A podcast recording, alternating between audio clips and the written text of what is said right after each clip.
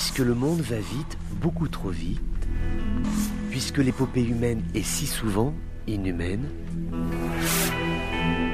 le journal des colères du monde, c'est vous qui l'entendez, mais c'est lui qui vous écoute.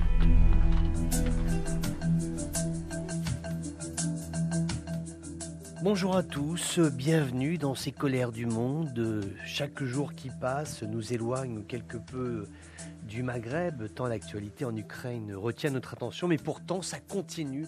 En Libye, il y a bel et bien ce mouvement qui a été initié par le Parlement de Tobruk, qui a désigné un Premier ministre, Fatih Bachaka, et qui aujourd'hui, après avoir annoncé la formation d'un gouvernement, eh commence à fonder une administration qui sera afférente à ce gouvernement, ce qui fait que nous pourrions nous retrouver demain avec non seulement deux premiers ministres, non seulement deux gouvernements, mais également deux administrations, euh, l'une et l'autre, qui vont organiser une élection présidentielle, puisque c'est tout à fait clair du côté de Tobruk, il y a la volonté d'aller jusqu'au bout du processus électoral qui a été initié. Ce devait avoir lieu au mois de décembre, cela a été repoussé en juin, maintenant on nous parle de juillet, on nous parle également du mois d'août. Qu'en sera-t-il si demain il y a deux processus électoraux qui se mettent en place quasiment au même moment. Est-ce que nous pourrions nous retrouver avec deux présidents? C'est un schéma que l'on veut absolument pas voir, ce qui fait qu'il y a toujours aujourd'hui des tractations pour essayer de sauver l'unité nationale de la Libye, même si cela reste extrêmement compliqué au regard de la volonté des uns et des autres, de l'Est comme de l'Ouest, de camper sur les positions qui sont les leurs.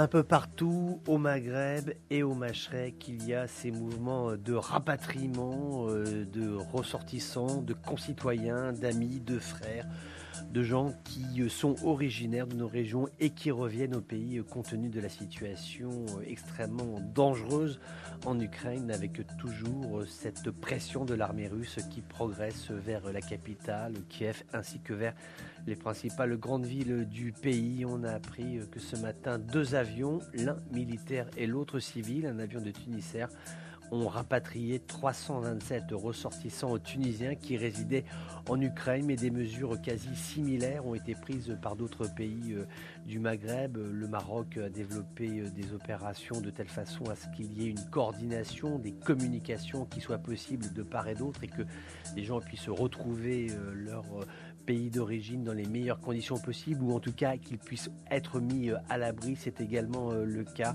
dans le Proche-Orient mais aussi à Gaza hein, par exemple avec aussi des retours d'étudiants notamment qui ont pu réussir à quitter l'Ukraine en guerre pour venir se reposer entre guillemets parce que ça semble très paradoxal parce qu'on sait que la situation est éminemment tendue et dramatique à Gaza. Mais ils ont réussi à rentrer à Gaza, à trouver refuge à Gaza en attendant que la situation ne s'apaise en Ukraine, ce qui semble peu probable, même si les Russes se disent disposés à continuer le cycle de discussion, de négociation qui a été entamé. Malgré tout, donc parallèlement à cette disposition à dialoguer, il y a toujours cette progression militaire qui est observée sur le terrain. Et d'ailleurs, on peut noter, on peut signaler ce qui est vrai en Tunisie, mais c'est aussi vrai dans d'autres pays. Euh, il y a une tension aujourd'hui sur la disponibilité euh, des denrées les plus essentielles, comme la semoule, comme l'huile. Alors c'est vrai que les prix ont augmenté. Maintenant, il n'y a pas pour l'instant euh, de pénurie au sens propre du terme. Il peut y avoir des retraits, il peut y avoir des retards sur certaines livraisons, mais il ne faut pas céder à la panique ou à tous ces messages qui peuvent être entendus sur les réseaux sociaux, qui sont toujours très alarmistes très catastrophiste. Oui, il y a des difficultés. Oui, le fait que la Russie et que l'Ukraine soient des pays euh, qui euh, produisent et distribuent beaucoup de céréales dans le monde arabe, notamment le fait qu'il y ait la guerre, ça risque de provoquer des perturbations, mais de là à entrer dans des systèmes de panique et d'angoisse, ce serait tout à fait euh, surjouer la crise actuelle qui est réelle, hein, mais simplement la surjouer, c'est juste, me semble-t-il, irresponsable. En tout cas, oui, c'est vrai que en Tunisie, on sent qu'il y a aujourd'hui euh, des vraies tensions dans certaines supérettes. Il n'y a plus beaucoup de paquets de semoule ou encore le prix des huiles de cuisson a considérablement augmenté. Ce sont là des phénomènes plus psychologiques que techniques dans la mesure où il n'y a pas, au sens premier du terme, de pénurie euh, dont il faudrait euh, s'inquiéter euh, actuellement au jour d'aujourd'hui dans le monde arabo-musulman. Maintenant, c'est vrai que les prochaines semaines et les prochains mois pourraient nous amener à nous poser des questions, mais nous verrons à ce moment-là en quels termes se posent exactement ces questions d'approvisionnement. À chacun ses, à chacun ses colères, à chacun ses colères, colère, colère, colère, colère, colère. À chacun ses colères. Notre escale du jour, c'est cette euh, Ukraine avec ce dossier tout à fait dominant actuellement et cette information euh, qui a retenu l'attention euh, à la fois en Israël mais aussi en Europe et dans de nombreux pays du monde arabe avec les communautés juives d'Ukraine qui ont reçu un don inattendu de 10 millions de dollars. Inattendu pourquoi? Eh bien parce que c'est une organisation caritative russe fondée par trois oligarques qui ont fait ce geste financier tout à fait euh, important. Donc il s'agit euh, de Michael Friedman, de Petr Haven et de German Kahn. Tous les trois ont décidé euh, de faire ce geste de soutien envers les communautés juives ukrainiennes qui bien évidemment partageront ces 10 millions de dollars avec les amis, les proches, la famille. Ce sont trois oligarques russes juifs qui font partie de cette fameuse liste que l'on appelle d'ores et déjà la liste Poutine, c'est-à-dire la liste des principales personnalités euh, russes qui sont visées par le train de sanctions euh, qui est organisé par l'Occident, l'Union européenne, les États-Unis, mais également euh, des pays asiatiques comme le Japon. Donc voilà, cela veut dire que le monde n'est pas toujours si simple qu'on voudrait bien nous le faire entendre. Il y a des éléments de nuance, il y a aussi des sensibilités qui peuvent s'exprimer euh, par-delà les positions géopolitiques de tel bloc, de tel pays.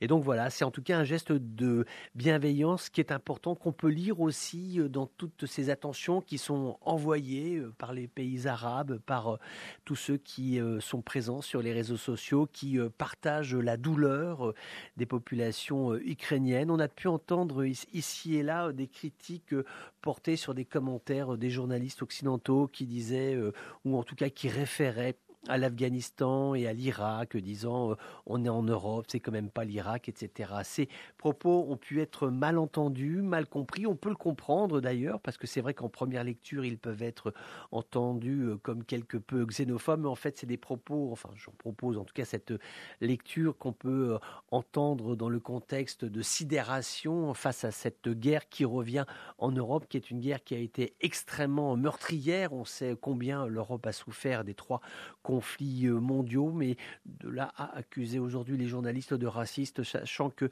la corporation des journalistes européens a payé un très très lourd tribut en couvrant la guerre euh, en Syrie et en Irak. Beaucoup de journalistes ont été tués, blessés, traumatisés, enlevés. Il y a toujours eu beaucoup d'engagement de la part des grands médias occidentaux à couvrir l'actualité euh, du monde arabo-musulman. Ceci n'excuse pas la vexation qui peut être entendue comme légitime, hein, qui peut être ressentie en entendant tel et tel propos de tel ou tel journaliste, mais ce n'est certainement pas euh, le reflet d'une corporation euh, qui a toujours, encore une fois, été très attentive, très bienveillante et qui s'est toujours beaucoup engagée sur le terrain euh, pour raconter l'actualité, les moments, c'est vrai, difficiles qu'a vécu le monde arabe au cours des dernières décennies.